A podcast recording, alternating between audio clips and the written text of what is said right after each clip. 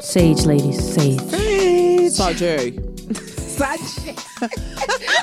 Strange immediately came to mind. Boomerang.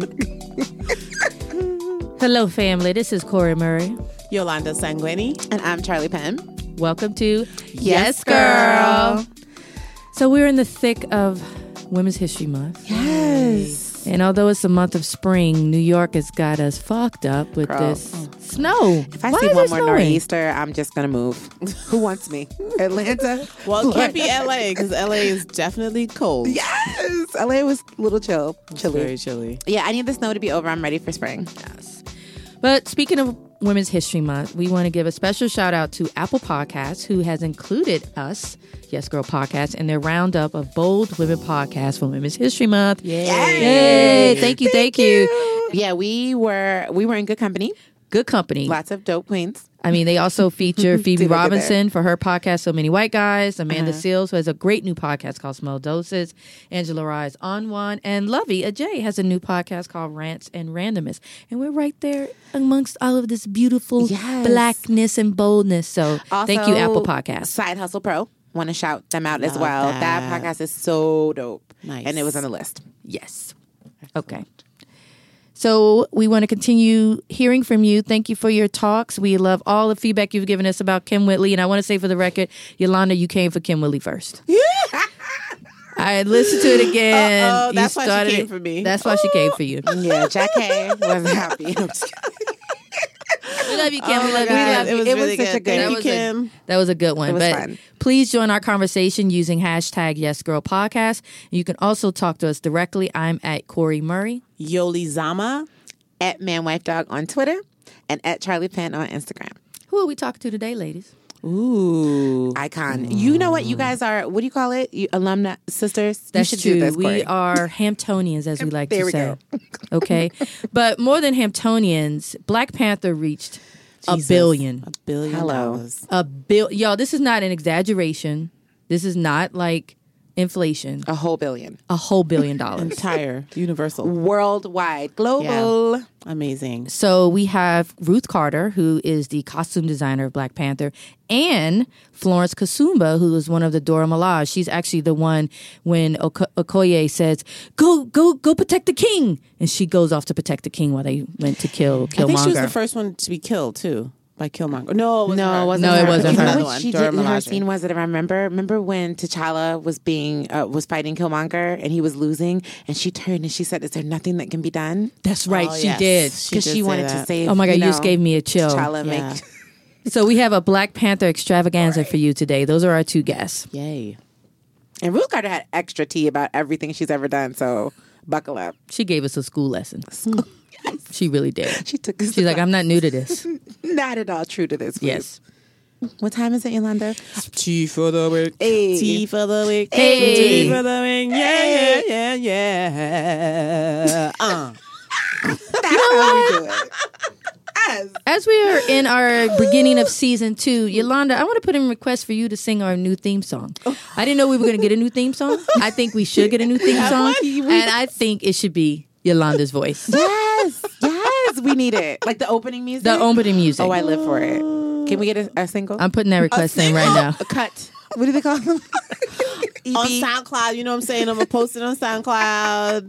Remixes. Oh my god. Open to remixes, everything. I am gonna claim some tea for the week shirts though. oh, cute. We're doing that. We're doing it. We're doing that. Let's do it's it. happening. Coming soon. You know, you okay, so tea for the week.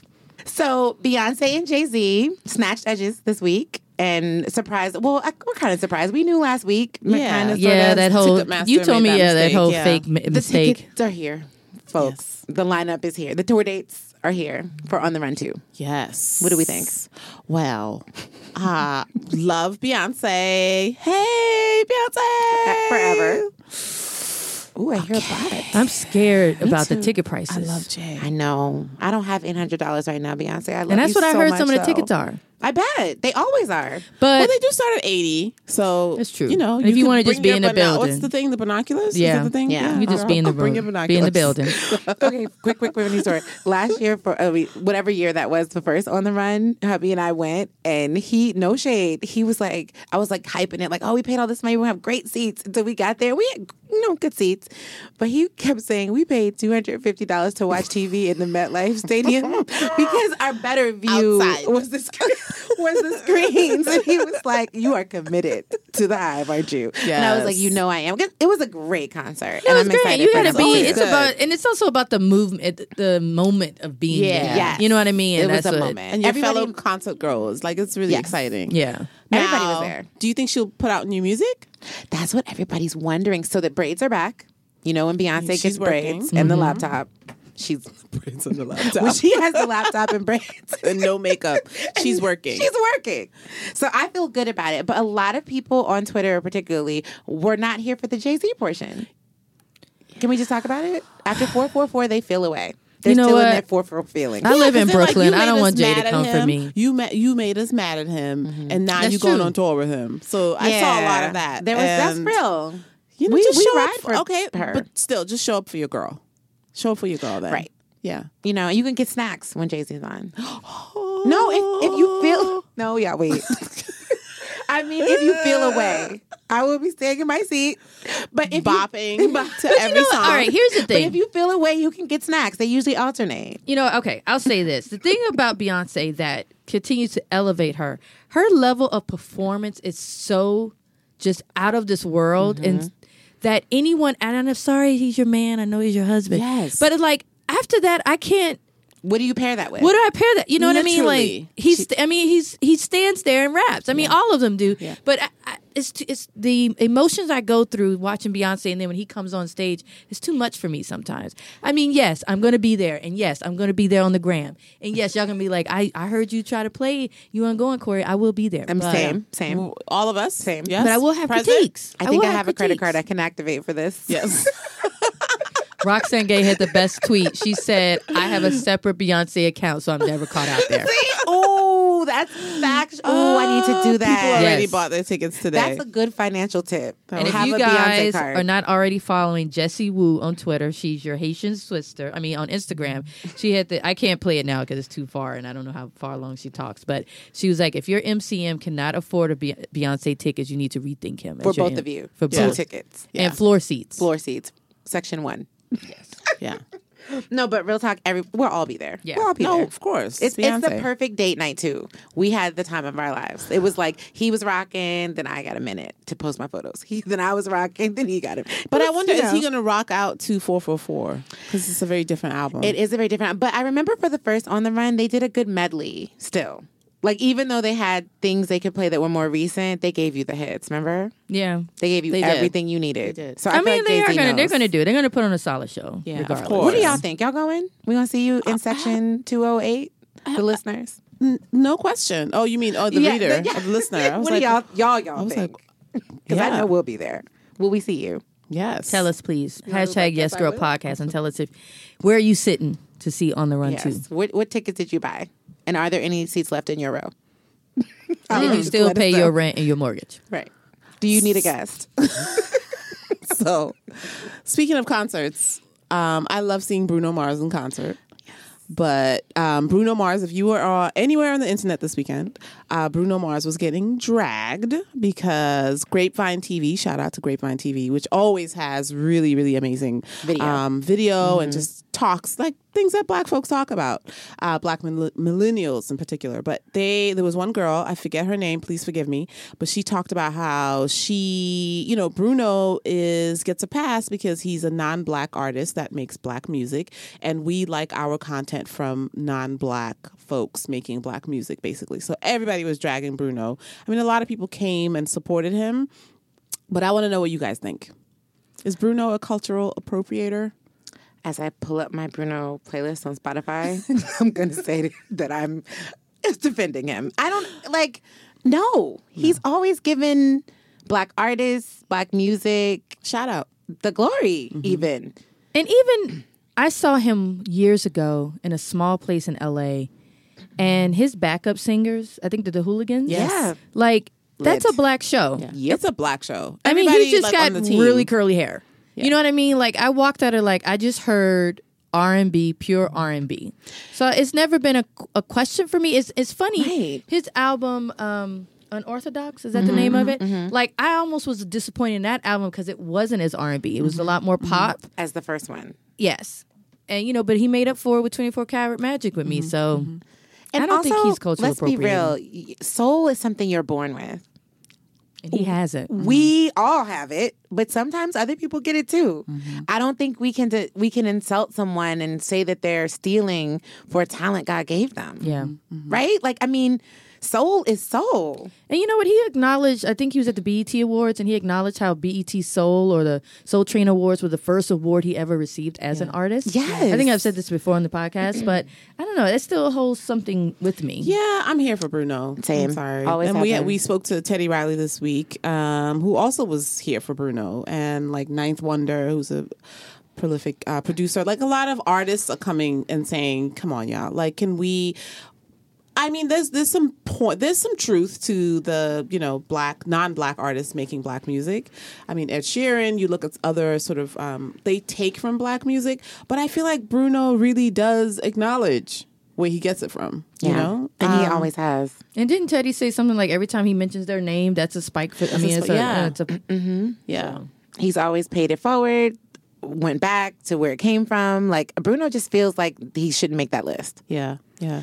I mean, I just want him to pay Charlie Murphy. I mean, Charlie, not Charlie Murphy, oh, Charlie Wilson. Charlie Wilson. Now. Because that's there was that one song. It was a straight up Gap Band song, but Which I think one? he did get he did get paid. Cause Oh, there I- was a thing. Yeah. Oh, that was the thing. and Charlie said every time that song plays, just know that I'm good. So Wait, I just read something from friend to the pod, Phoebe Robinson. She quoted, I mean, she tweeted, idea. Instead of complaining about Bruno Mars not having talent, he has buckets of it, or being a cultural vulture, he's not, for the 20th time. Y'all could celebrate R&B artists who do who you do like, but that would mean you actually care about the culture, not clicks on your website. Get it? Mm. Well That's real talk. yeah, show up for Ro Show James. up. Yep, show up for show Tank. up for Luke James. And that's what Teddy Riley was saying. And that's Yeah. what he also reminded me of. Like, okay, uh, the whole time I was just wanting to go jam. oh jam. Oh, jam. but it was a moment, and we all know he literally has like hundreds of hits. He's responsible for New Jack Swing. He create.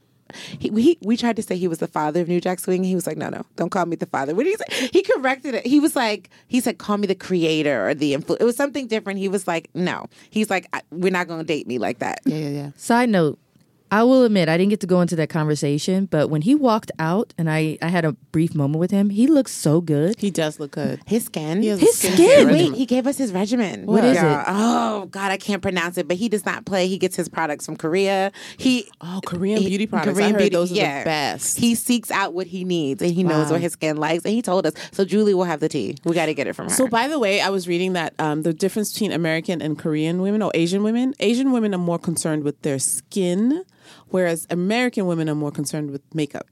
that I could see. So, when you want the best skin products, you get them from Asia.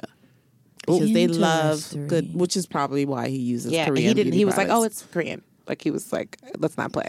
Yeah. he d- he has not aged at all. I mean, he looks like he just he just came off doing no diggity. We like you know what I mean? Like he walked in and they were like, "Oh, Teddy Riley's here." We were like, "Loki, like where?" Like we thought was I was expecting entourage. gray, all of He that. I was expecting changed. wrinkles, everything. No, no, no, no, no, no. And his grown kids were there and they were amazing. We met his daughter and his son, but it was a moment. And the next came the next day, y'all. My whole 90s heart is full this week. Mm-hmm. and they performed Wifey and Too Close, I think. Ooh, Yeah, I saw it on your gram. Girl. Speaking of the 90s, we lost someone this week.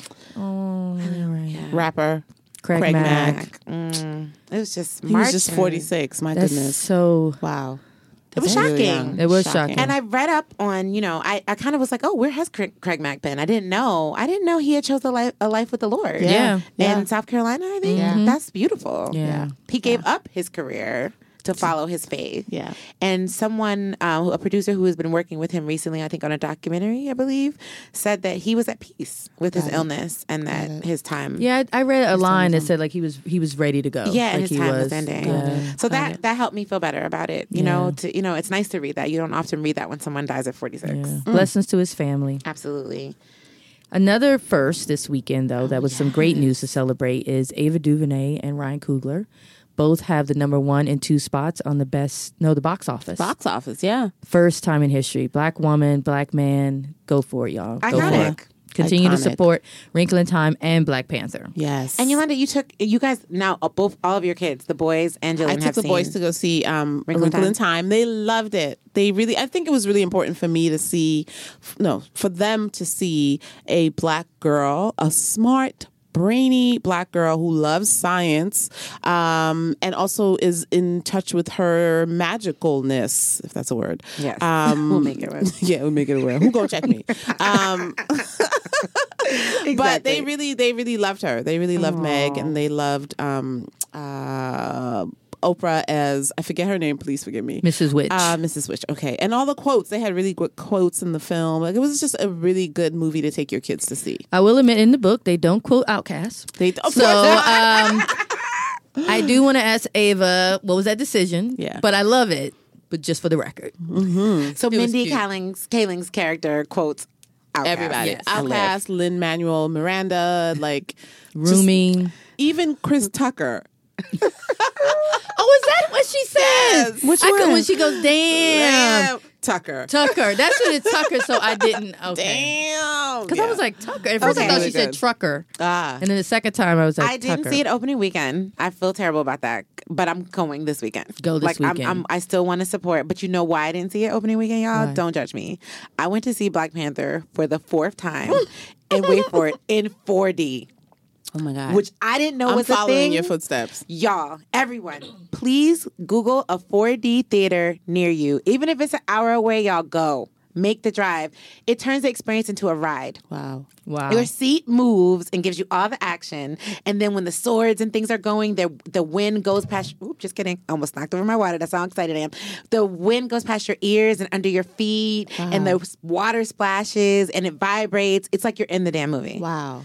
I thought I couldn't love it anymore, and then I went inside and saw it in 4D. Forget IMAX. So after Charli told me, I uh, literally Googled 4D Did you theaters one? in New York City. Yes. Where's There's one? one? in Union Square. Yes. Ooh, maybe There's I'll do just that. one in New York. You gotta. It's not I'm violent going. enough that you. I mean, it's not. You don't move enough that you need a seatbelt, but you move. Because I low key was like tearing down my popcorn, and then I was like, oh, let me stop eating this popcorn because it's see. You never know when it's gonna move. but wait, so what is the visual experience like? it's same, but it's brighter. It feels a bit more IMAXy. Got like it. The, the screen was nice and big, but it wasn't like shaped like an IMAX. Got it. But it felt better than like you know your standard theater visuals. Got I'm it. just gonna say that. no sound, offense. but the sound is good. Everything was good because speakers are right in your seat, and you can turn off the action if you don't want it. But y'all, it it was like a whole new Black Panther. Oh, I No, I'm it. going because Yeah, uh, we're Jillian's dad hasn't seen. He's like the only black person Oh, who hasn't seen that. it. I And do um, know. I do know two black people who have not seen Black Okay, girl. Panther, and they had the nerve yesterday. So, what's it like? I said, "Girl, Mm, They're banished from the kingdom. what's it like? He's like?" the only one talking about something. It's just supporting the man. It's just supporting the man. I was like, you know what? Whatever. So I'm gonna buy him tickets, and I'm just gonna be like, we got to go do something This for Jillian, and we're going to the movies. 40. Speaking of Black Panther, let's get into our conversation. First up is Ruth Carter, and then stick around for Florence Kasumba.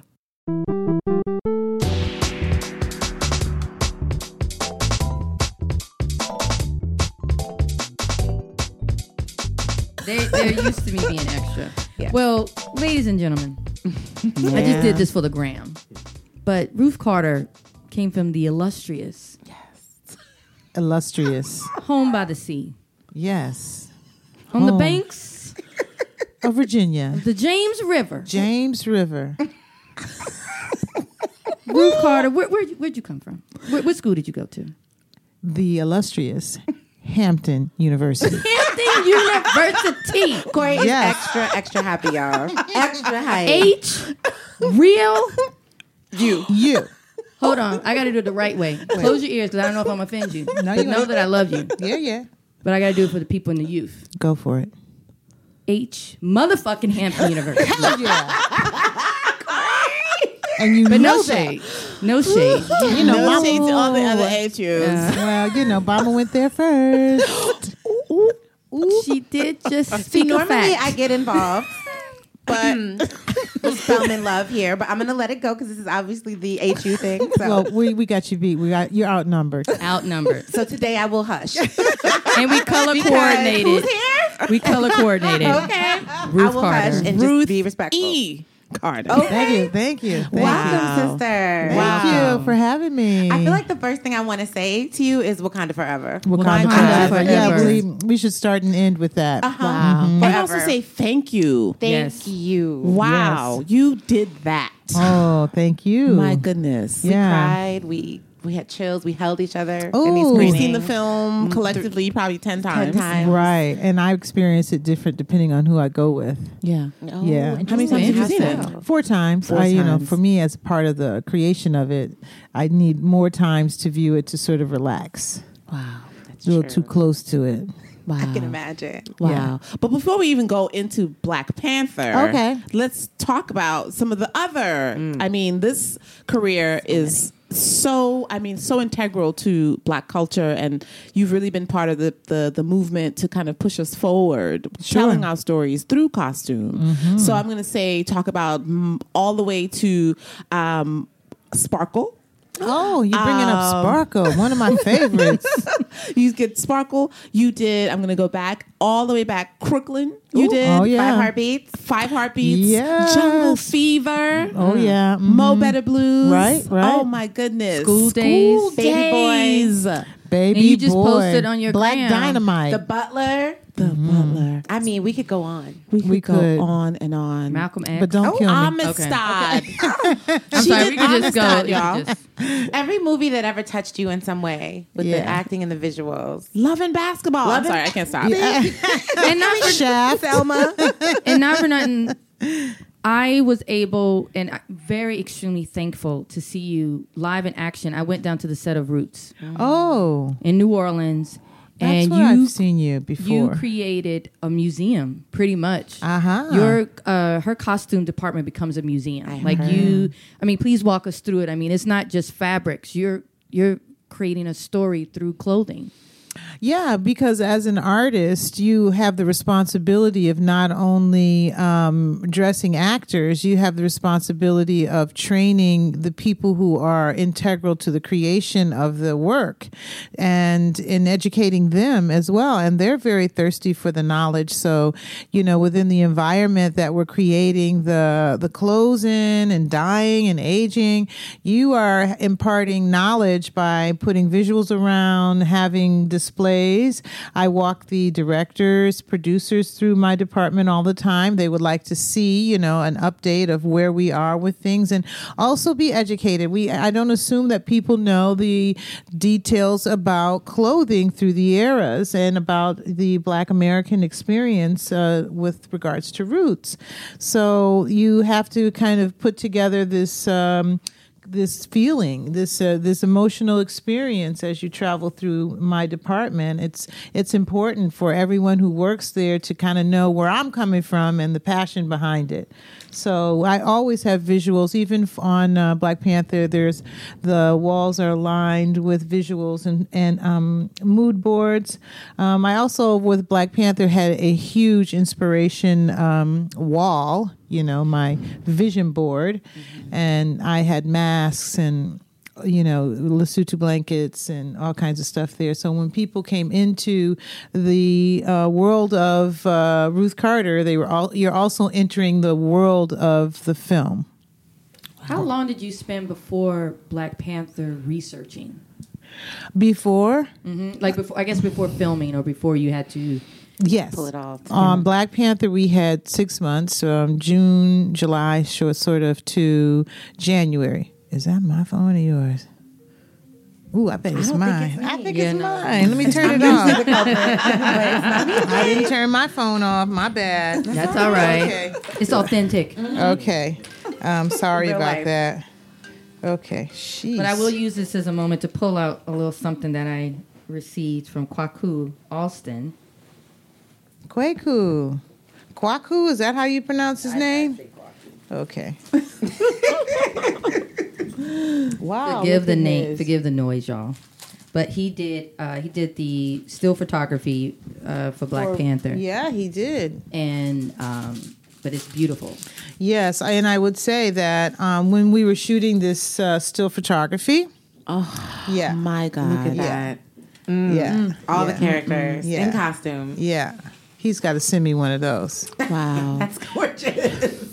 That's got to be on my desk. wow. Um, Every but look told a story. every look told a story, and it's crazy that the day we were shooting that, and we pulled together the costumes and got the actress dressed, and we did that, you know, family portrait that you see in a lot of the press.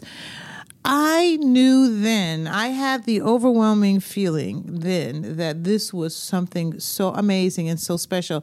And I was looking around the room trying to get like an ally who was feeling that same thing. And people were like, you know, on their phones. And like the press girl was like, Hi, Ruth, nice seeing you. Remember me from Roots? And I was like, Do you see what's in front of you? Do you see what's happening here? Do you see what's happening here? Nobody can see this. And I thought I should stand in the shot and get Kwaku to shoot me one time with this incredible portrait. But I was like, yeah, but my hair's not right. And I didn't wear the right thing. And ooh, I feel fat. So I didn't do it. But I when, when they were all there together, it was overwhelming. Mm. Overwhelming. I can only imagine. Wow. Yeah. Because the chills we got just from watching, you know, I mean, being on set must have been. being on set, you know, and, and that's why I say I didn't really get that real, true, overwhelming sensation that this was a real special project. I knew it was a special project, but really got that that wham moment, you know, that uh, eureka moment, um, because you know, shooting every day, you got a deadline here and a deadline there, and you know, I'm meeting Lupita at her trailer at 4:15, so by AM? 8 a.m. Ooh. a.m. So by 8:15, I'm like, "Where's breakfast?" Wow. wow. you know. So yeah, yeah. I, I think we're going to probably come back Okay. to Black Panther, but I do want to go all the way back to Yeah. Ruth as a young girl because I'm sure this talent um, began then. What were the cues around you? Was it was it your family? Like, where did you get this? Um, of course, it's it's otherworldly. I'm not going to say, did your mama give it to you? But um, but um, what do you remember about your sort of vision of what you would do, and where did this come from? Um, I guess, you know, as a kid, you know, I was like everybody else. You know, my mom was, you know, a real smart woman. She, you know, uh, always had a, a bigger ideal for us, you know, and really worked hard to make sure that, you know, we had what we needed. But she was a single mother of eight, you know, and so I had five brothers, um, and my brothers were artists, and um, my oldest brother Robert is a painter, so he was the artist of the family. You know, regardless of, regardless of what you could do, he was the artist because you know he was the painter. He had studied art. He did big murals. He did seascapes, and we were always like, "Wow, look at what Robert did." Meanwhile, you know, me and my other brother are back there using his pencils and his, you know, his uh, art supplies to to draw and and emulate him. So art was there. Um, also, my mom, she kind of worked for the city and uh, they counseled you know people who were uh, disadvantaged and didn't have money to you know afford like real psychiatrists. You know she was kind of like a social worker but not uh, she worked for a doctor. And uh, a lot of the blacks of our town uh, talked to my mom. And she knew all the divorcees. She knew all the divorcees. That's what they called them back then.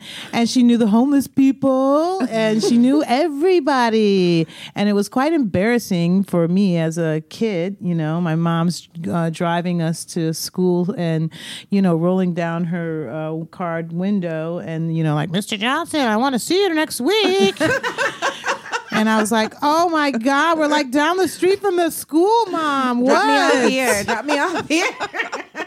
like and she's like oh he's fine. Look he's got a clean shirt on. And i'm like oh my god. But that kind of you know uh, living with my mom around all those psychology books uh, just taught me uh, empathy, you know, and taught me how to kind of look at people for their story. And I feel like my mom was like a storyteller in that way, or she had the empathy for people, and so I, I too can, you know, transcend, you know, any kind of, you know, weirdness and look at people and see them, you know. So I feel like that kind of uh, revved me up. Um, I, I, I loved theater. I studied theater and was in lots of um, enriching programs through my high school years. One in particular was called Uhuru Sasa, and I went there every Uhuru summer. Sasa? You know, I Uhuru- Uhuru yes, Sasa. Wow. Freedom Now. Wow. And um, Uhuru Sasa was a wonderful program at the University of, of Amherst University in UMa- in uh, Amherst, Mass. And uh, I'd go there, and they'd have African drums, and they'd have uh, cultural programs, and they also gave you enrichment, which was for your school studies.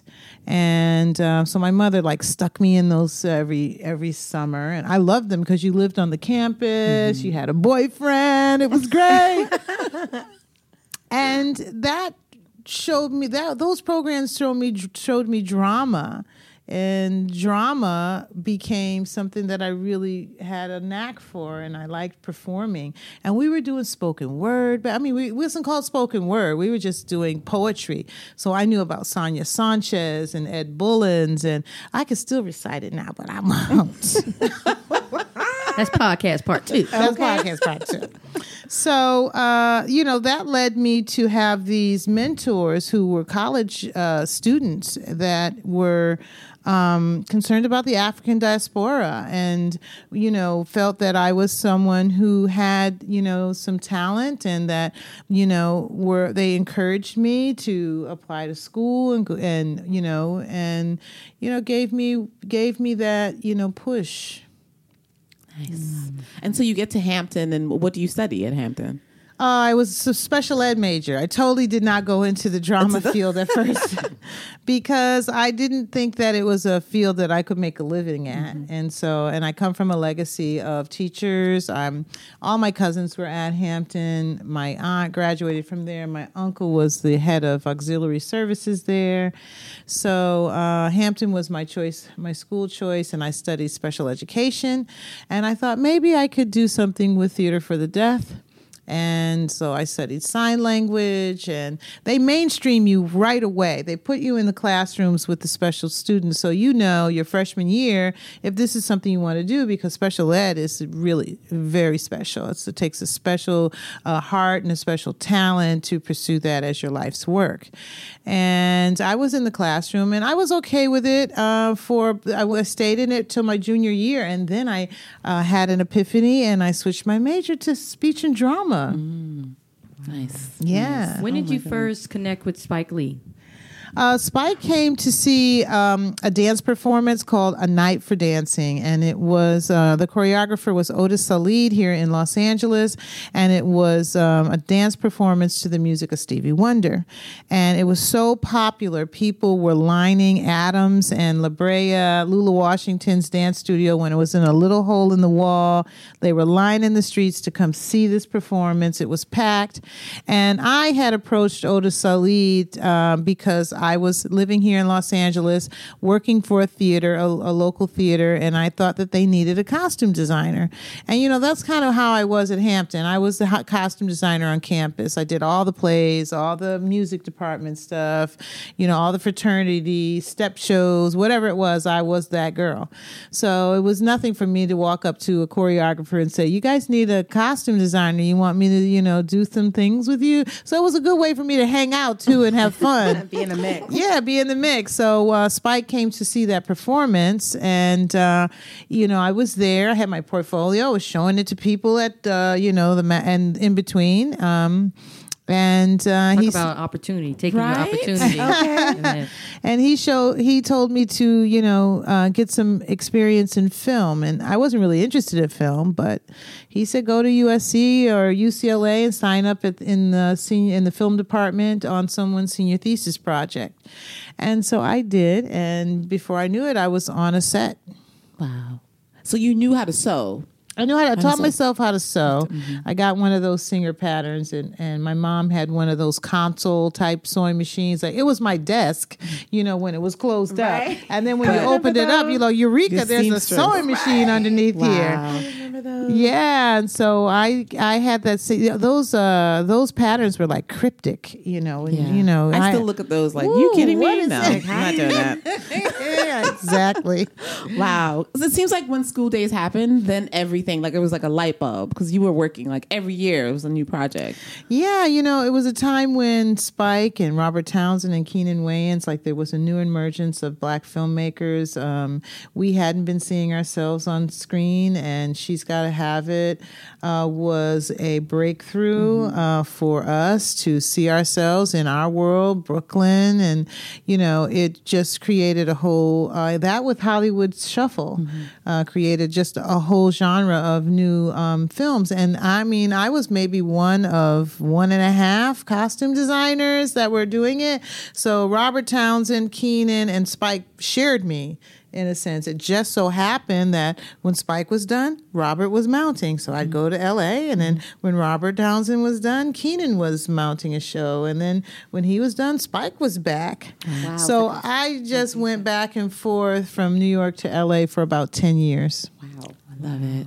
Oh my Yeah. goodness. Ooh, we're just staring at her. I like, know. I'm just like, that is just so. how do you decide what to take with you after you're done? Like you have these moments, these boards, these the closets, these museums. Mm-hmm. Do you have your own way of taking it home a little keepsake or something for you? Your home must be a museum in itself. Um, it is. We're trying to put an exhibit together because I have done that. I've got zoot suits from Malcolm X. I've got, oh my goodness, I have stuff from Amistad. I know where things are, you know. Um, Roots, they didn't know what to do with the stuff, so I have it, you know. And so there's a really beautiful exhibit there. where, No, where do you there keep really it? is. yeah, with the where's everything? Listen, I have no room for my clothes. Of course not. I can imagine. and because I don't have company because I'm always out of town, uh, there are two gigantic racks in my dining room, and all of the closets are full. wow. Then do you have storage space? No, No, you just put it in my Roots. house. I, can come over and help you. Right? Yes, I welcome that. We I want do this exhibit to happen. Yes, we are so working hard on it for September. Oh, it's really coming Yeah, soon. yeah, yeah, yeah. It's fast. So retrospective of your work. retrospective. We want to call it Heroes and Sheroes. You like that? Yeah. yeah. The retrospective of Ruth Carter. Wow. Oh, I love that. I remember once a friend of mine was uh, wanted to be a costume um, designer. She was maybe we were like 19, 20. cute. and um, someone said, "Okay, go go meet uh, Ruth." And so it was in New York. I forgot which Spike Lee film it was, but this was like two. No, it was like ninety seven. Okay. I was just starting. Yeah, so then we I was a walked in, child. and they were like, they were like, "There's Ruth," and then you had a trailer, and you we walked into the trailer, and there was all these like beautiful outfits, and you were sitting at uh, like a sewing machine, and at this point, I we're was? oh, I don't think you were sewing. Oh, thank I think you. you were sitting there. Okay. so at this point, we're like 19, like, oh my god, Ruth Carter. it was so it was a long time Oh, ago, but it was just such a, a sweet. memory I that am, we keep. Oh. I'm appreciative of that memory. I hope I was nice. I no, you usually look am. gracious as ever. Yeah. Okay. Good. Yeah, I'm it so glad we got to connect and we're reconnecting. Yes, it was amazing. Your Beautiful. vibe is so chill. I bet it must be like to be your intern, your assistant, the person who rolls the racks, just to be around you in that space while you're creating so intensely this entire world from which to pull Yeah. a wardrobe for just each character. Yeah, sometimes I don't remember that I have like 30 years behind me. So I go, Mm-hmm. you know, hey, it's easy, just do it. You know, like go downstairs and dress some of the background. I say that to some of my interns. Just go start dressing some background. That's a good way to learn. Mm-hmm. Just dress them and then bring me the pictures. And they're like, okay. and, uh, you know, it's just kind of like the only thing I've ever done. Yeah. For Black Panther, how much uh, of a team did you have? Like, how many people were on your team? Oh, there's lots of people. There's lots of layers. So I wish I could say, you know, it's just one team, and I say, you go to the east, you go to the west. Um, but we had about 10 people in LA. We had another about 15 people in uh, Atlanta.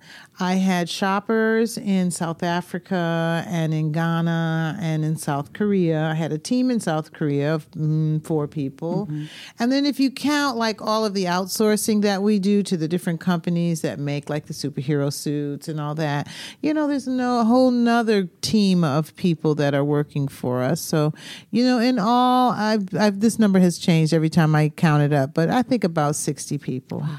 Wow. I want to be a Ruth Carter shopper. Okay. just Come saying. on, come I'm just on. My ear was like, did she say shopper? Shopper? Yeah. shopper. how, how, does, how do I'll you go to pass that? for you. How do you become an expert shopper for Ruth Carter? Because you know, application. Yes. sliding it over. Yes, yes. Um, I want to know again, going back to the roots, being with you at Roots, and I mm-hmm. remember what I took away from that is learning that slaves only wore, had one outfit For the year. for the year, and they would change. They would dress in burlap, burlap, and they would mm-hmm. change between. Yes. So, leading into Black Panther, what is mm-hmm. something that you learned that we may think as uh, I would say a Black American Yeah. that you know not everybody's wearing a cowrie shell Right. and kente cloth. Like, what what was your big takeaway? Yeah, the takeaway is that, you know, we all know that uh, the slaves were stripped of their culture, but nobody knows what the culture was. They just know we were stripped. So now we know what the culture is. And now it's kind of like a connect, uh, we connect the beginning. You know, it's a full circle moment. Um, we can say, wow, we were kings. We really can feel that when we see Black Panther. And now, if you study slavery and you see that they were stripped of their culture, you know what? And you know, and it's it's just more impactful that this African American journey um, did not begin with slavery. It actually began on the continent. And it shows how, you know, Africans and African Americans are connected. And we all have a thirst and a desire to um, to keep culture in the conversation and keep it alive and know what it is specifically. You know, we didn't re- maybe we weren't taken as slaves from all over the continent, but I feel like you know culture uh, culture is culture. Is if you're you're a, Mexican American, you have you know a culture that I feel is kind of dying a little bit. It dissipates because everybody you know is into the pop um, pop world. They want to know what Jay Z and Beyonce are doing, you know, instead of um, you know what Mansa Musa was doing. So. So I watched this video that was going around where Ryan Coogler was kind of had like a marker and it was like the video was kind of playing on a table and he was mm. sort of walking us through the scene in South Korea mm-hmm. in the film. Yep, the stunts, the yeah, the stunts, casino. and also just how it all came together. Mm-hmm. And there are these moments where he's talking about, you know, Danai and Lupita, the, the colors of their dresses. Mm-hmm. It Pan African flag. was the Yes. Pan African, and I stopped and I said, "Oh my god." you like, why did I see that? Right, I could never. Yeah. And so I just want to understand a little bit more about how you two begin to collaborate. He couldn't have done that without you. And Oh, my had to- God. that was Ruth. Ruth is all in there, besides just what they were wearing, but how they all what that visual is for them on the screen. Listen, you know, Ryan was motivating in that way. Mm. Like he'd say, you know, like, you know, first you're on this journey of a red dress and you're, you know, living with this red dress. And then you're on this journey of, you know, T'Challa in his black suit. And then you sit down with Ryan and we're talking about Lupita's from the River Tribe and so she wears green. And so, you know, you have these pieces that are kind of not necessarily connected yet, but you're sitting down with Ryan to have this conversation about the scene. And he said, Yeah, Ruth, I have this vision about them coming in and like it would be like the Pan African flag when they come in, you know, red, black, and green. And you just want to drop the mic. You right. as woke as fuck. Right. right? I mean, You're like, like, this Why 31 didn't year I see that? My mind was blown watching that. Everything he broke down. Wow. Right he is that way.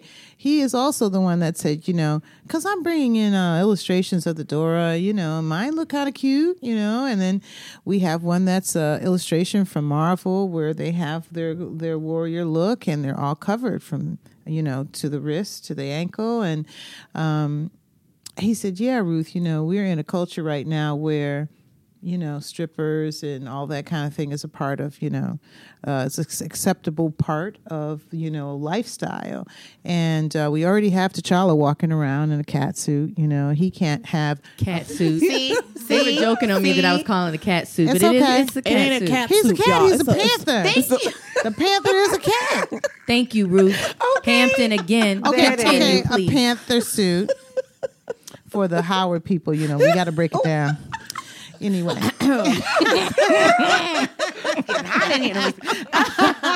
That see, yeah, but he's the one that said, you know, let's show, let's present the women, you know, as warriors, as real warriors that need to be covered. And you know, I dropped the mic again. I was like, I should have told you that, young man. What? How old are you? Thirty-one. you know how old I am. But it's kind of like what you said in our cover story on Black Panther. You were saying like uh, this whole idea of like when women are warriors or women fighters are in a bikini. You know, traditionally we've Cheerleader seen on- skirt and Cheer- uh, bustier. But you were like, no, if we're gonna fight, we're gonna fight, and I need to be protected. yes, Wonder Woman was giving you a lot of legs. I'm just Yes. saying. But you know, Wonder Woman, I feel like they had to honor the trilogy or the uh, the you know their whole story. They had to honor the the Amazon women and in the historical sense. So that I felt like I felt like it was a beautiful job, you know. And I, I also didn't mind that they were fighting in that way. I think someone did another version of it where it got even more sexier and more kind of weird. But the the one the the last one I think was the best looking one. Yeah, yeah. Absolutely. So is there like when when you rapped, when you and the cast and crew, the hair people, everyone, all these teams rapped, um, how did you celebrate? Oh no, listen. You are so tired when you la- rap. I mean, we were celebrating. The actors, you know, they can celebrate. They have time in between. They work a week here, then they got a week off. And Winston Duke, when he came uh, to Atlanta, he didn't start his first day for like a month, and he was like so overjoyed to finally come to set. um, so uh, for me, all of Shuri's costumes were shot in the last week of shooting. All of them, and the people in the lab. And so I had this challenge of you know coming up with a lab look that wasn't a lab coat that didn't feel stereotypical that made her young and made her forward and was not cultural what was you know her lab dresses and all that kind of stuff so i was you know bouncing back and forth between the set and my workshop you know showing uh, ryan the ideas and so by the time the last day came I felt everybody is kind of like, you know, making t shirts up, and Danai is giving out Dora t shirts. And it's like people are crisscrossing in front of me, and I am in some kind of a daze. And- you're working. Yeah, I'm still working. And I remember going into the hair and makeup trailer, and they were, you know, exchanging gifts amongst their department, and you know, as all departments do. And I, I felt like they felt like bad, like, oops, you know, here comes Ruth, you know, and we don't have anything for her. And I said, hold up, listen, this is a triumph. I, I this is a win for me. I need no gifts. Mm-hmm. This this journey and what I was able to do, what we were able to do is a victory. So don't feel bad. Let's keep this party rolling. Yeah. Can I talk a minute about your personal style? Mm-hmm. Because you killed that Black Panther, the first premiere, the world premiere. Oh yeah. your Thank you. look. Thank Oh you. Oh my gosh. I want to know Ah. about your personal closet and your personal uh-huh. Must haves. Like how much do you bring that into I mean and even just going through your resume right here like mm-hmm, Babs. Mm-hmm. Yeah, that's my personal style. I know it's not I know it- but still like But Selma like all of that like what I guess maybe which movie was most you as far as it may be hard for you to kind of pinpoint what character unless you do Well, you know, as a costume designer, uh, you really do have to think outside yourself. So you can you can meet a costume designer or a stylist, and you go, "Damn, I like the way he looks. Look at the way he's dressed. Wow, like I want to look like that." And then they can't dress anybody; they can only dress themselves. So I am the kind of designer that um, I have my own style. I mean, I feel like I'm kind of you know easy and eclectic. It Depends on where I am.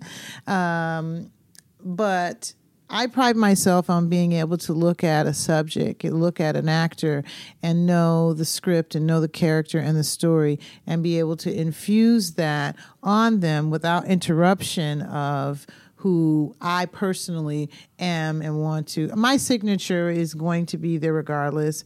So I'm you know, if I'm into, I don't know, sweatshirts, you know, I'm not going to try to cut the Panther suit out of a sweatshirt and be all cool. I'm going to do it in the way that I feel that it needs to be done for the story and for the script. Are you always shopping? Like, no, even if you're not working, are you always just? The, uh, I'm always online. I spend a lot of time online. I look at a lot of inspirations. You know, online happened like midway through my my career. Before then, I was a magazine hound. I had you know collecciones. Um, I actually dated a guy in New York who worked for the European magazine uh, companies that had everything. I have a collection of ebonies. I have I have all this paper. And uh, so then after uh, the internet happened and we all started using laptops, I actually feel like I was one of the first people to sort of bring the electronic um, ideal to the department, but that's a whole nother podcast. Anyway. So I use the internet a lot, um, but mostly my I have shoppers. Yeah, I have shoppers because if I try to you know be the Juan Valdez of wardrobe, then I'll I'll miss everything. I'll miss meetings. I'll miss I'll miss consultations. I'll miss everyone. So I'm kind of like the nucleus, and I have to have people who kind of get me and know what we're looking for, and actually will bring some of their ideas too, because it's a collaborative medium as well. Mm. So are they like they're like in the streets? They spot something, they take a photo. Yeah, they, send me stuff on my phone. like yes or nah. And I'm like, get out of there. I hate it. what are you doing? I know you went to lunch, so you know, Stop playing. stop playing. Like I was there last weekend. There's nothing in there.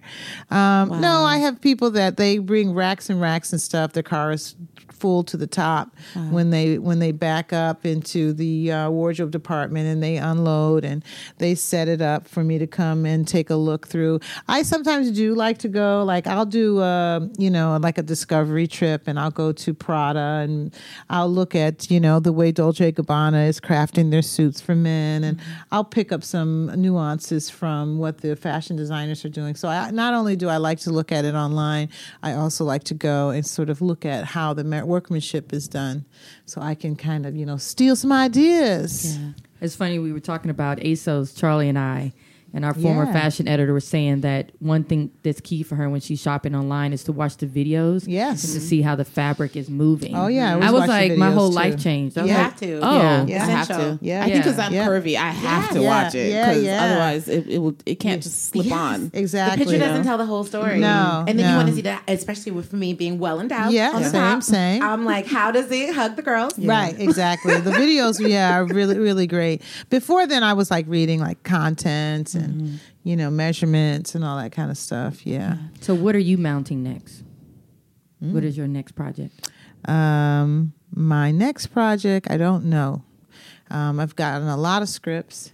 And since the Black Panther came out, I wanted to just kind of ride this wonderful, wonderful wave of people being appreciative and making so many people feel good about culture and love the costumes and just see what comes up. I was on Silver Sable Black Cat with Sony. I feel like I'm still on it. Uh, Gina Prince Bythewood is um, directing it, and we're just waiting to get a script approved. But, you know, take your time, Gina. Yeah, I need sister needs a break. Yes. I do want to ask you just about you know we are here um, in LA this week for Black Women in Hollywood. Yes. We did honor you. uh, Yes, Women in that was nice. Um, when in you know when you did school days, I imagine there weren't a lot of black female costume designers in Mm-hmm. Hollywood. How is it now? Is it are we are there more women of color? Let me not just leave it to black women, but are there more women women of color Yes. in the costume department? Well, you know, I've always brought on interns, and they have made me proud and gone on to design. Rita McGhee, who did the um, the uh, God, what's the, the group of five kids, and they were dancing in there. Well, God, I can't remember. Anyway, Rita McGhee. Uh, uh, uh, uh, uh, uh, Belle Biv DeVoe. Oh, New Edition. New New Edition. Edition. Yeah. Oh my Oh, God. nice. She Oh, did she that. did Yeah, that. she did that, and uh, her sister Alita, you know, also Ayanna James. Oh, And she Uh, does Insecure, right? Insecure. um, Rita does Empire too. Yeah, she Oh, does nice. Empire. She started with Empire first season. Also, um, there are so many people that I feel, um, you know, helped me along the way in the beginning. There was uh, Francine Tanchuck, uh, was a designer, Michelle Cole, mm-hmm uh, Valerie Adams. They did TV and they did features. Uh, Francine did Soldier, uh, not Soldier Story, but uh, the one Denzel got the uh, Oscar for. Glory? Glory, thank Oh, you. wow. God, man, it A must be early. What time that? is it? It is early. Yeah, I Francine love. Tanchuck. Good to know. And then there's Sharon Davis. You know, Sharon and I worked together on the Five Heartbeats. She was actually a supervisor in my department, and she branched off right away. So we were kind of parallel. You know, she did uh, Django and She did the and Dream. Girls. She did the Help. You know, so there's like there were like three of us, three of us doing features, and like four and a half doing TV. Um, but we have actually brought up as many. That's been kind of the Spike Lee way, you know, the Forty Acres way to, you know, each one teach one. And so I've brought in some people, Donna Berwick, you know, Nice. yeah, Sandra Hernandez, who did uh, Donna did Juice. Nice. Uh, Sandra Hernandez has done some amazing stuff too. nice. Are there any shows? I'm sorry, I'm, I'm like hogging the thing. I'm sorry. Are there any shows or television? I'm sorry, or movies now that you watch and think, oh, uh, that's great costume. Oh yeah. design. Oh wow. You know, I had an assistant a long time ago. Her name was Ceci, and uh, she does Dear White People, Nice. and their clothes are fantastic. She's always been amazing uh, eye and amazing taste and talent. Um, and you know, we just came up assisting each other, but sort of like I was the designer, she was the assistant. But but you know, if you were to see us in a room like alone fighting over the clothes, you know, you would have thought she was the designer and I was the assistant. But it all worked out. Worked out for her e- as well. Nice. What Wakanda style have you loved that wasn't in the film as far as the people showing out and up to watch the movie in full regalia? Uh, which one have I seen of the Like, people going to see the film that Yeah. I've loved?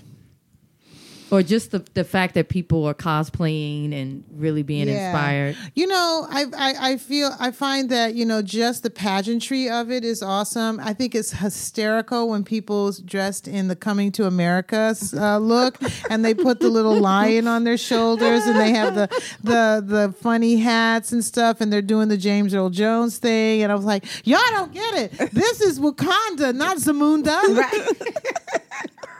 what? Get it right. Get it right. Oh and then I love when people come and they're like, I'm just, it's a lifestyle for me. And they look Afro punk and Yeah. they may just have done their hair and they put the dots on their face. And then I, then I start thinking, wow, you know, people are actually, you know, embodying the culture. Yeah. And that's really nice too.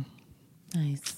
I love it. So I will be. I'm planning to be Adora for Okay, Halloween. I've. I've said this. Okay. I will be making my costume. Beautiful. What tips do you have? Um, I need to get this. I've right. seen lots of Doras being made by Okay. cosplayers, and um, I think that uh, the best ones um, pay attention to like a, a few fine details, like proportion.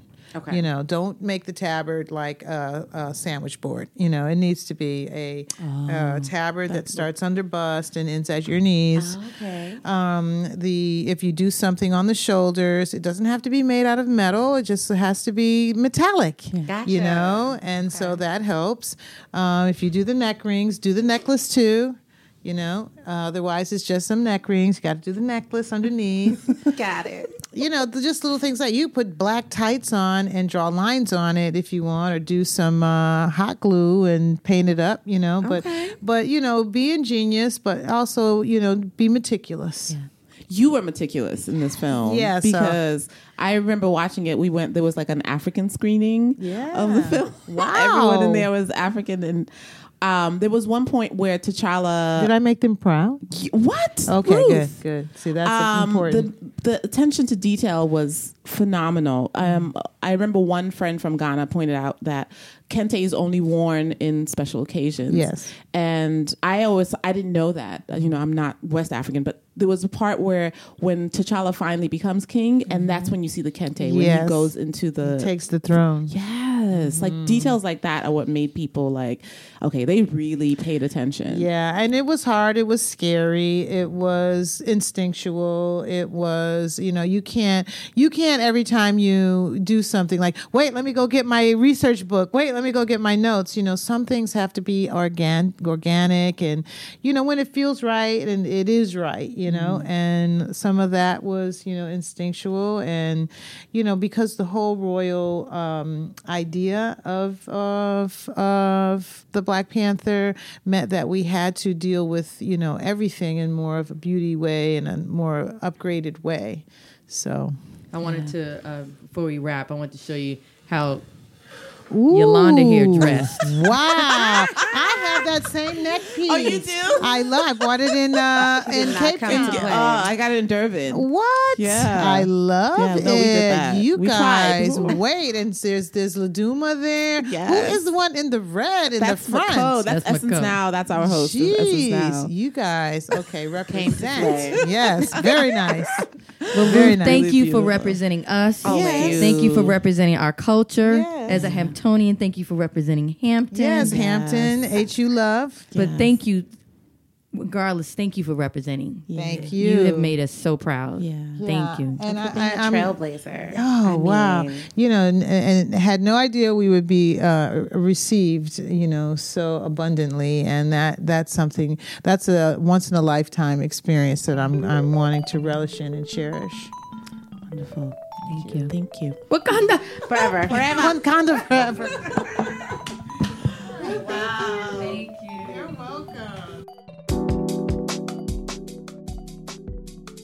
I could have listened to Ruth Carter all day. I love her. I lo- and I'm what I really want to do is go back in time and go to the costume set of Black Panther. Like I feel like I needed to be in that space. Yes, and I'm marking my calendar to stalk her for the day that her museum uh, gallery of her finds her Real talk. pieces. I will be living for that. And if there's any truth to the Black Panther 2, and if she's cast, oh. I'm going. Just putting it out there. But Charli, who do we have up next? Florence Kasumba, Dora Milaje. She was part of the cast in the movie, and she talked a lot about what it was like to really be a part of that magic. Even though Cori, we did talk to her a little bit before the film dropped. So I want y'all to know, please don't come for us being like, you didn't even talk about plot lines or whatever. We talked to her way before the film dropped, before any of us had seen the film. I don't even think she had saw the film yet. No, and she couldn't spill tea then, y'all. But it the tea, Marvel NDAs are real. okay. But she it was a great chat. Up next, Florence Kasumba. just want y'all to know I'm I, I'm actually about to tear up Uh oh. because we're having our first podcast with a cast member from Black Panther, which is arguably the best movie of all time, and none of us have seen it except for you, probably The most highly anticipated movie of ever. Um, of all time. Who's here, Cori? Florence motherfucking Kasumba. Yes, that's how I do it. Hi, doll. How are you? I am fine. Welcome. Welcome. Girl, this movie, I was just telling her before we started taping, this I haven't seen black people, black Americans, this excited for a movie in like I don't even know when. The fact that y'all tickets have already sold out, mostly. First of all, who are you? Tell us who your character is. Where you from? Give them the tea. And all of that. Because we know everything, but I'm Yes. Florence Kasumba, and I'm playing Ayo, and I'm a, I'm a member of the Dora Milaje. Mm-hmm. I, Say it again. Say it again. I'm a member of the Dora Milaje. girl power. Oh yeah, and we are strong. But honestly, Charli and I, we're only new to Black Panther because of the film. But who is the Dora Milaje? What is their backstory? Well, we're basically there to protect the royal family and mm-hmm. Wakanda. So we're highly skilled women that You kick ass. we're there for the security. You hold it down. You hold it down. Y'all are the army. Yes. But somebody has to. Sorry, fellas. Sorry, guys. Mic drop. You know, I love that, and y'all look fierce. You are fierce. I mean, I've only seen the trailers, but I'm I'm in my living room kicking shit. Like I'm ready to defend. This is amazing. Okay, but I do have to admit the work that makeup and costume people do. You know, like we don't walk mm. in like that. And that's also what I keep wanting to tell people. When you get to look like this, you know, when somebody works on your face for an hour, for two hours, mm-hmm. sometimes for three hours, you already feel so good when you're finished. And then you step out of the trailer and then you put on this beautiful costume. And that already always made me so happy, and I was so proud that I was one of the few people that were allowed to wear these costumes. You know, and mm. and when you then have a couple of women looking like that, there's already a certain way how you walk and how you move because you don't have the freedom anymore like how you have when you wear a normal T-shirt. So. It's not just only us. It's like all the people that make us look like that. And I imagine when you guys all walked onto set together in unison, looking like that, it there was like an effect, like people were moved. Yeah, most of the time people were like, "Oh, whoa," you know. and the thing is, I don't know how I look like when I'm in costume because I don't actually look into the mirror. But mm-hmm. I do understand that people, when people have like, let's say, eight, nine, ten women looking like that, mm-hmm. walking towards them. I mean, what happened naturally was always like we would come and then people would move, you know. Mm-hmm. and that was something. But I do have to say we're also athletes, so there's a certain way how you carry yourself anyway when you walk through life. And I think that in combination with wearing these costumes, just made it look like okay, we don't want to mess with these women. What shifted in your mind when you put on the costumes that Ruth Carter designed, and it was quite beautiful. But like, like, was there a mind shift? Yeah, because the thing is, once I'm in costume, I become Ayo, and Ayo is someone you have to put yourself back in order to serve for someone. So playing a Dora means mm-hmm. you serve. You know, it's not a glamorous job because when it comes to, let's say, dangerous moments, you mm-hmm. put yourself there. You go out there. You know, normally it's mm-hmm. natural to go the other direction. Mm-hmm. We go in there and we are there to make people safe. And that is something that you feel straight away. Like what I had, for example, a lot of people always said, Oh my gosh, you're so serious. But the thing is, when I wear this costume, I know that the eyes are on me. And there's a certain way how you carry yourself because I have a lot of respect for that role. You know, it's not mm-hmm. just playing it, but it means you are strong, you are patient. You know, like we are at a lot of meetings where you have to be because you protect the royal family, but that still means like you're there, but you also need to be invisible because these people have to discuss or talk about things that other people are not supposed to hear. So you serve. And, you know, it's not about us, it's about the the big picture, you know, make Wakanda safe. And that is something that you feel the minute you get into that costume. And in so many ways, I feel like, you know, here, in, I know you're from Germany, but in America, that's how. I mean, and maybe all over the world, but that's how where black women are in our families. We feel like we sometimes are protectors, obviously. We want to be that first line of defense and love on everybody and protect everybody. So I just feel like that's going to resonate in our hearts when we see this movie. Oh, absolutely. And the thing is, and that is something why I'm also so proud of my colleagues. I'm talking about the other Doras. This is something that nobody had to tell us. You know, it was very clear that when we walk on stage, mm-hmm. we are quiet, we are standing there. Sometimes we had to stand for hours. You know, you need to be very disciplined. Yeah, everybody has to. You know, like Yeah. every single character, depending on where you are in the scene, you have to have a lot of discipline. And wearing this costume where you can't move around a lot, at some point your back hurts and everything starts hurting and getting very uncomfortable. But yet, it's your job to be there and to be strong and to be proud. You know. I'm curious, what do you, your costume in your real life, like what do you have to put on to, that makes you feel like you can serve? Like for me, it's red lipstick. Like if I have my red lipstick on, I'm ready mm-hmm. for everything. What for you in your personal life? Well, in my personal life, I'm ready anyway. You know, oh. like I think that's an attitude. That's like when I wake up in the mm. morning, I want to be positive. I want to be ready. You know, I'm also a mother. I'm a wife, and I just I am ready anytime. And I also that ha- cause I think that also comes with age. I don't want to de- be dependent on things. You know, when I was younger, there were certain things that I needed in order to be ready. But when you don't have it, or you know, like when you travel a lot, there are some places where maybe it wouldn't be appropriate, you know, and mm-hmm. then I still want to be comfortable. And I learned in the last years. I want to be ready anytime and I don't want to be dependent on maybe makeup or what I wear, you know, like even if you mm-hmm. give me a garbage bag, I will be ready too. Yes. Yes. That's just I think an attitude for life. No, I no, feel that. that's that's real. And I like to feel like I know for me personally, I feel like my smile is my armor. Mm-hmm. You know what I mean? Like it's part of me, and as long as I'm smiling, it's gonna be all right. I'm ready. You know, I feel mm-hmm. and I know that I'm in a place where I can face anything. Yeah. So I get that. Look at re- I stay do ready. like the lipstick, you know, like I mean she was like, but yeah, I have to still say that, you know, because because that's something. I mean, I don't have hair, and that's a choice. You know, I mm-hmm. don't like stuff in my face, mm-hmm. but I do like a red or a good purple lip. You are you complimented my lip the minute you came in here. I This lip it. you got on is cute. Yeah, but you know that when I walked in there, that's the first thing I said. I'm like, oh my gosh, I like your workplace. I mean, like, I like, I like that color. She's like, "Lit." she did. oh yeah. She did. Okay, so I have to. You grew up in Germany. Mm-hmm. What was it like being a woman of color growing up in Germany? I've heard great things about, like from people who visit and travel to Germany. Black women, they they've had good experiences. So, what was it like growing up in Germany? Well, I do have to admit, when I was young, it wasn't that big of a deal because I never thought about that I'm a person of color. And I think it changed when I became a teenager. And I remember once I was in love with a guy, and and I told someone, "Oh my gosh, and I really like that person." And then he said, "Like, well, you're cute, but you you look like you're burned." And I know mm. that was supposed to be a joke, but that's the first time I was really hurt, and I thought mm-hmm. like, okay. And then the m- more I changed, you know, becoming like a young woman, mm-hmm. the more I would hear comments, you know, not like at my school or in my environment, but like when I would go out and. Luckily, my mom prepared me for life. You know, like my mom, she mm. would tell me things like, "Look, we're in this country. There are certain rules, and not everybody will like you." That goes for everyone. That doesn't mean you are black and not everybody will like you. You know, sometimes you meet people and you don't like them, but you need to respect them. And it was good that somebody taught me like you can go through life and you walk into the door and people won't like you and you haven't even done anything.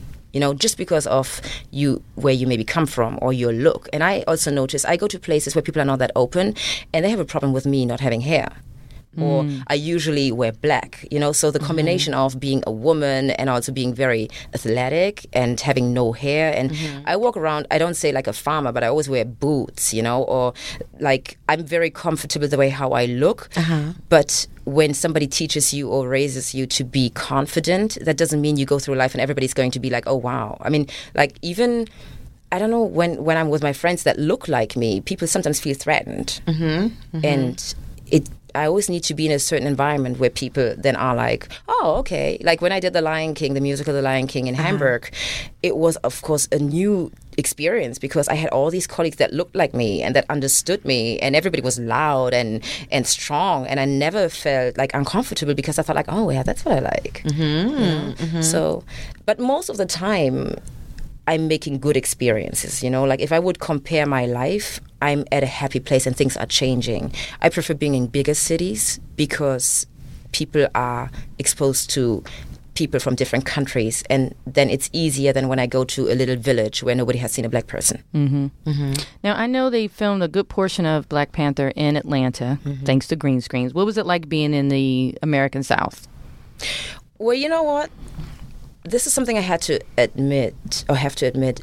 I didn't educate myself enough because I came and I thought, oh my gosh, I'm going to be in the South and it's going to be so dangerous. And and again, just because I got to see or be at a certain place doesn't mean I can talk about Atlanta. I know how Atlanta, especially when I don't go out and everything. But I was in Midtown and I was so comfortable that I already noticed when I landed and I was at the airport and the attitude of the people, you know, like like strong people, and they just tell you the way how things are and with no filter. And mm-hmm. I felt immediately very very comfortable. They're welcoming. Mm-hmm. Absolutely, and yeah, I, I had a nice time there. Oh, good. yeah, Atlanta is popping. No, it Always is. has I was actually shocked that they were going to be filming there, but it seems like this Atlanta is becoming a really big film hub. Mm. I um, loved going there and working there. What did you eat? Did you eat biscuits? Yeah. Sweet tea? Mm. Oh my god. You can't tell like, though because don't- you fierce. Don't feel guilty. Well, the thing is, This muscle tone is everything right Food now. for the yeah, but, but you know what's so nice? I mm. used to watch what I eat depending on what I do, but you have no idea what training we had to go through, and we still go through because you never know. you know, like you, it's like being ready. Yeah. I always have to be ready, but this already started when I was like 18. So since 18, I'm always ready, and now when I train so hard, I just eat whatever I want to. now, speaking of training, you, mm. it says that you are a martial arts expert.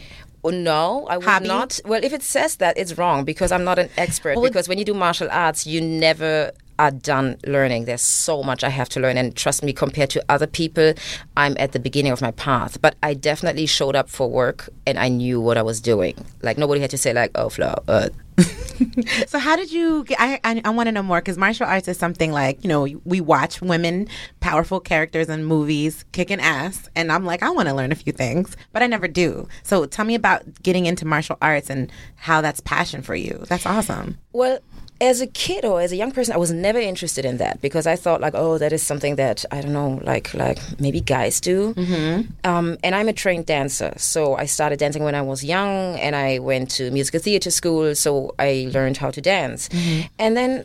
When I have two kids, and my kids started with kung fu a few years ago, and I would always drop them off, and then I would sit around for an hour until they were done.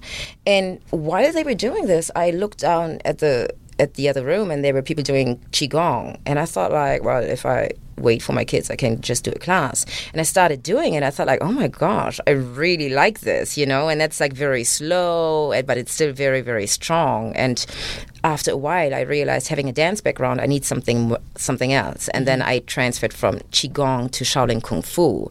And that is so hard you know? Especially when you when you decide to doing that like after 20 you know Yeah. but again i mean like uh, i've been in a good shape when I did musical theater, but when I started doing martial arts, it changes a lot. You know, like I also have amazing masters. They are Ch- uh, Shaolin monks, and they don't teach me, oh, this is what you do when somebody does this. You know, I mainly do kung fu and tai chi in order to stay in a good shape. And when you survive these classes, you know that when you're on a Marvel movie, you can survive. You know, there's nothing worse than showing up for work and they tell you you have to do this move or you have to run down the hill a hundred times a day. You can't collapse. Doesn't matter whether it's raining or whether it's hot or whatever, whether it's slippery. When you have a good base, a good technique, mm-hmm. which is very boring, you know, learning technique, doing your basic drills. But this is what you need in order to be able to do a movie like that. And of course, if you don't have it, they made sure that everyone who maybe didn't have that background was still able to do what we had to do in the movie. How far in advance did you all train? And were your tra- was your the Dora Milaje training different from the men's training? Uh, well, we started the Doras, or some of us started training in uh, November 2016 and that was just pure training also like getting to know okay how does she move? Is she going to be able to do this? What can we do with her? How much time will we need in order to make or get her ready? Mm-hmm. And then there was christmas. Mm-hmm. You know like when you have your fittings and everything is fine and you know there's christmas and you Yes. know And you eat. you know what i mean Yeah. yeah, yeah. so it was a little I bet Christmas in Germany is must be off the chain. yeah. But but then we came back like in the first week of January, mm-hmm. and yeah, that's basically when we started training, and it was basically like picking up us in the morning, mm-hmm. starting at eight o'clock, training, mm-hmm. doing basic drills. With weapons, without weapons, you know, like I saw myself doing things where you ask yourself, really, like, am I really doing this right now? I'm talking about like doing front rolls, jumping over people, you know, back rolls, all these basic drills. But I can tell you, I once shot a scene in that movie where I fell accidentally and I turned and I saw a rock and I didn't even think about it, but I immediately turned around. And that's something that just happened because of my training. Because you know, at, when something happens, your instincts just take over. Right. Yeah. And that is also what we needed for the movie because there were people that would make a choreography for fights. But then, you know, when we show up on set and it doesn't work because of the angle, then it happens that somebody says, like, oh no, we need less people, we need more people, you need to do this, try to do that. And then you need to be flexible. You know, then you need to be like, oh, okay, I can do this move. Because you don't have time when we come on set. And that is something that I started, of course, years ago, mm-hmm. but then getting this specific training for, okay, we're going to work with a spear, and that's why these are certain things that you need to do, and they need to be clean, you know? And we did our basic drills, and it's very boring maybe to look at, but that's what you need to do in order to function when they say action. Question: You and Daniel Kalu- Kaluuya mm-hmm. um, both have backgrounds from Uganda. Mm-hmm. Did you guys commiserate about that on set, or Well, any moments? sometimes in the car you know like when you travel to work and mm-hmm. and and there are similar similar things that you know like you know when you have ugandan parents. And then sometimes you would be like oh my mom would say that too like stuff like that. But he was uh, i think raised in london huh? Yeah. and then me being raised in germany you have a lot of africans in europe Europe mm-hmm. that are maybe or were born in Africa, but then at an early age came to the other countries, and that's why I don't say I'm disconnected, but I never learned my mother tongue, for example, because when we mm. came to Germany, my mom she said, "Look, we want you to function here. We don't want people to think, oh, she's not educated, or you know." So it was all about fitting in and mm-hmm. making it work. Yeah. Almost code switching. Well, we have a few more minutes left. what you want to know, Cori? I want to know what you bring into the Black Panther premiere. I knew it. I need to know what you're going to wear. What's in your purse? You, you know What's in your what? Well, first of all, I don't even know what I'm going to wear because I do. I how do you say that? Carpe diem. Like, Yeah. I mm-hmm. live day by day. Like, for example, on Monday, I didn't know that I would be in New York on Thursday, Friday. You know, so oh, I love that. yeah. So I know that this is happening in in the near future, and by that time, I will sit together and know what I will wear. What will be in my purse? Well, depending on probably comics. Snacks. We just kept talking about all the like food. All the food we're taking It's like to an movie event. theater. It's an event. We will have food, uh, coordinated outfits. I think I will cry. I think I need to bring tissue. No, really. Yeah. Yeah. I, I yeah. Do you plan on like going to a, like a regular theater to see it with the people? Oh, absolutely. Yeah. Yeah. I mean, that, that was the first thing. Like, I said that earlier in other interviews. This is the first time that I'm doing a movie where I'm like, look, when this thing comes out, or even before, I want to order my tickets, and and you know, it's not just going to be for for my family, but also for everyone else. I want to see the movie with because mm-hmm. it's so special, and we worked so hard, and you know, I even have the attitude like, no, I'm going to pay the money. You know, normally you mm-hmm. go in and you're like, yeah, I'm going to see it anyway because I'm part of the cast. It's the first time that I'm saying, no, I'm going to buy the tickets because it's so important. Yeah, we wanted to break records. I mean, it's already Yes. breaking records, but we've been saying that there are people. Cori's um, a friend of ours said she bought back to back tickets for two shows Because she knows she We wants to have see it. we still, yeah, but you know what? With the trailers, you watch the trailer and then you have to watch it again and again and again and again. You know, It- with a movie. I will need so much time to really see everything. And although, you know, like when you're filming these scenes and you've spent a lot of time there, you still want to know. There's a lot of stuff I don't know, mm-hmm. I haven't seen, and I don't know how all, all of that looks like, you know? I felt it when I was filming it, but I don't know how it looks like. I will say this: I did the about the Woman of Wakanda book comic book series that Roxane Gay and Ta-Nehisi Coates wrote, and your character Ayo is a big part of that. Mm-hmm. Uh, I forgot the other character's name. I wish for a Woman of Wakanda movie. I'm just putting Mm. Can it we out claim there. that in the We're claiming it. Well, we just need to put it out there, Yes, you know? come on, fill it, fill it, fill it. Exactly. No, I need Florence that. Cori, you should have done that because now I'm ready for that. No, it has to happen. It has to happen. After we see the Dora Milaje, the way that y'all gonna kick ass. No. Yeah, that's the thing, you know, when we were training, I kept thinking, we need to work together more often because, you know, after a while, you know, you start moving the same way, you know, you start mm-hmm. dressing the same way. It's so weird, you know, we're all grown women, but yeah, you know, Ooh, I'm ready. That I'm ready. Chills. Well, we are so excited. We wish you guys continued success. I mean, it's already a hit with It's people. already. We didn't even see it yet, and we love it. Right? That's what we love about our people. We haven't even seen it, and we love it. But we know it's going to be a hit. We wish you continued success. This is phenomenal. thank you. Thank coming you. by. Thank you. That was nice. Yay. See, told you. Living room, sisters. Look at that.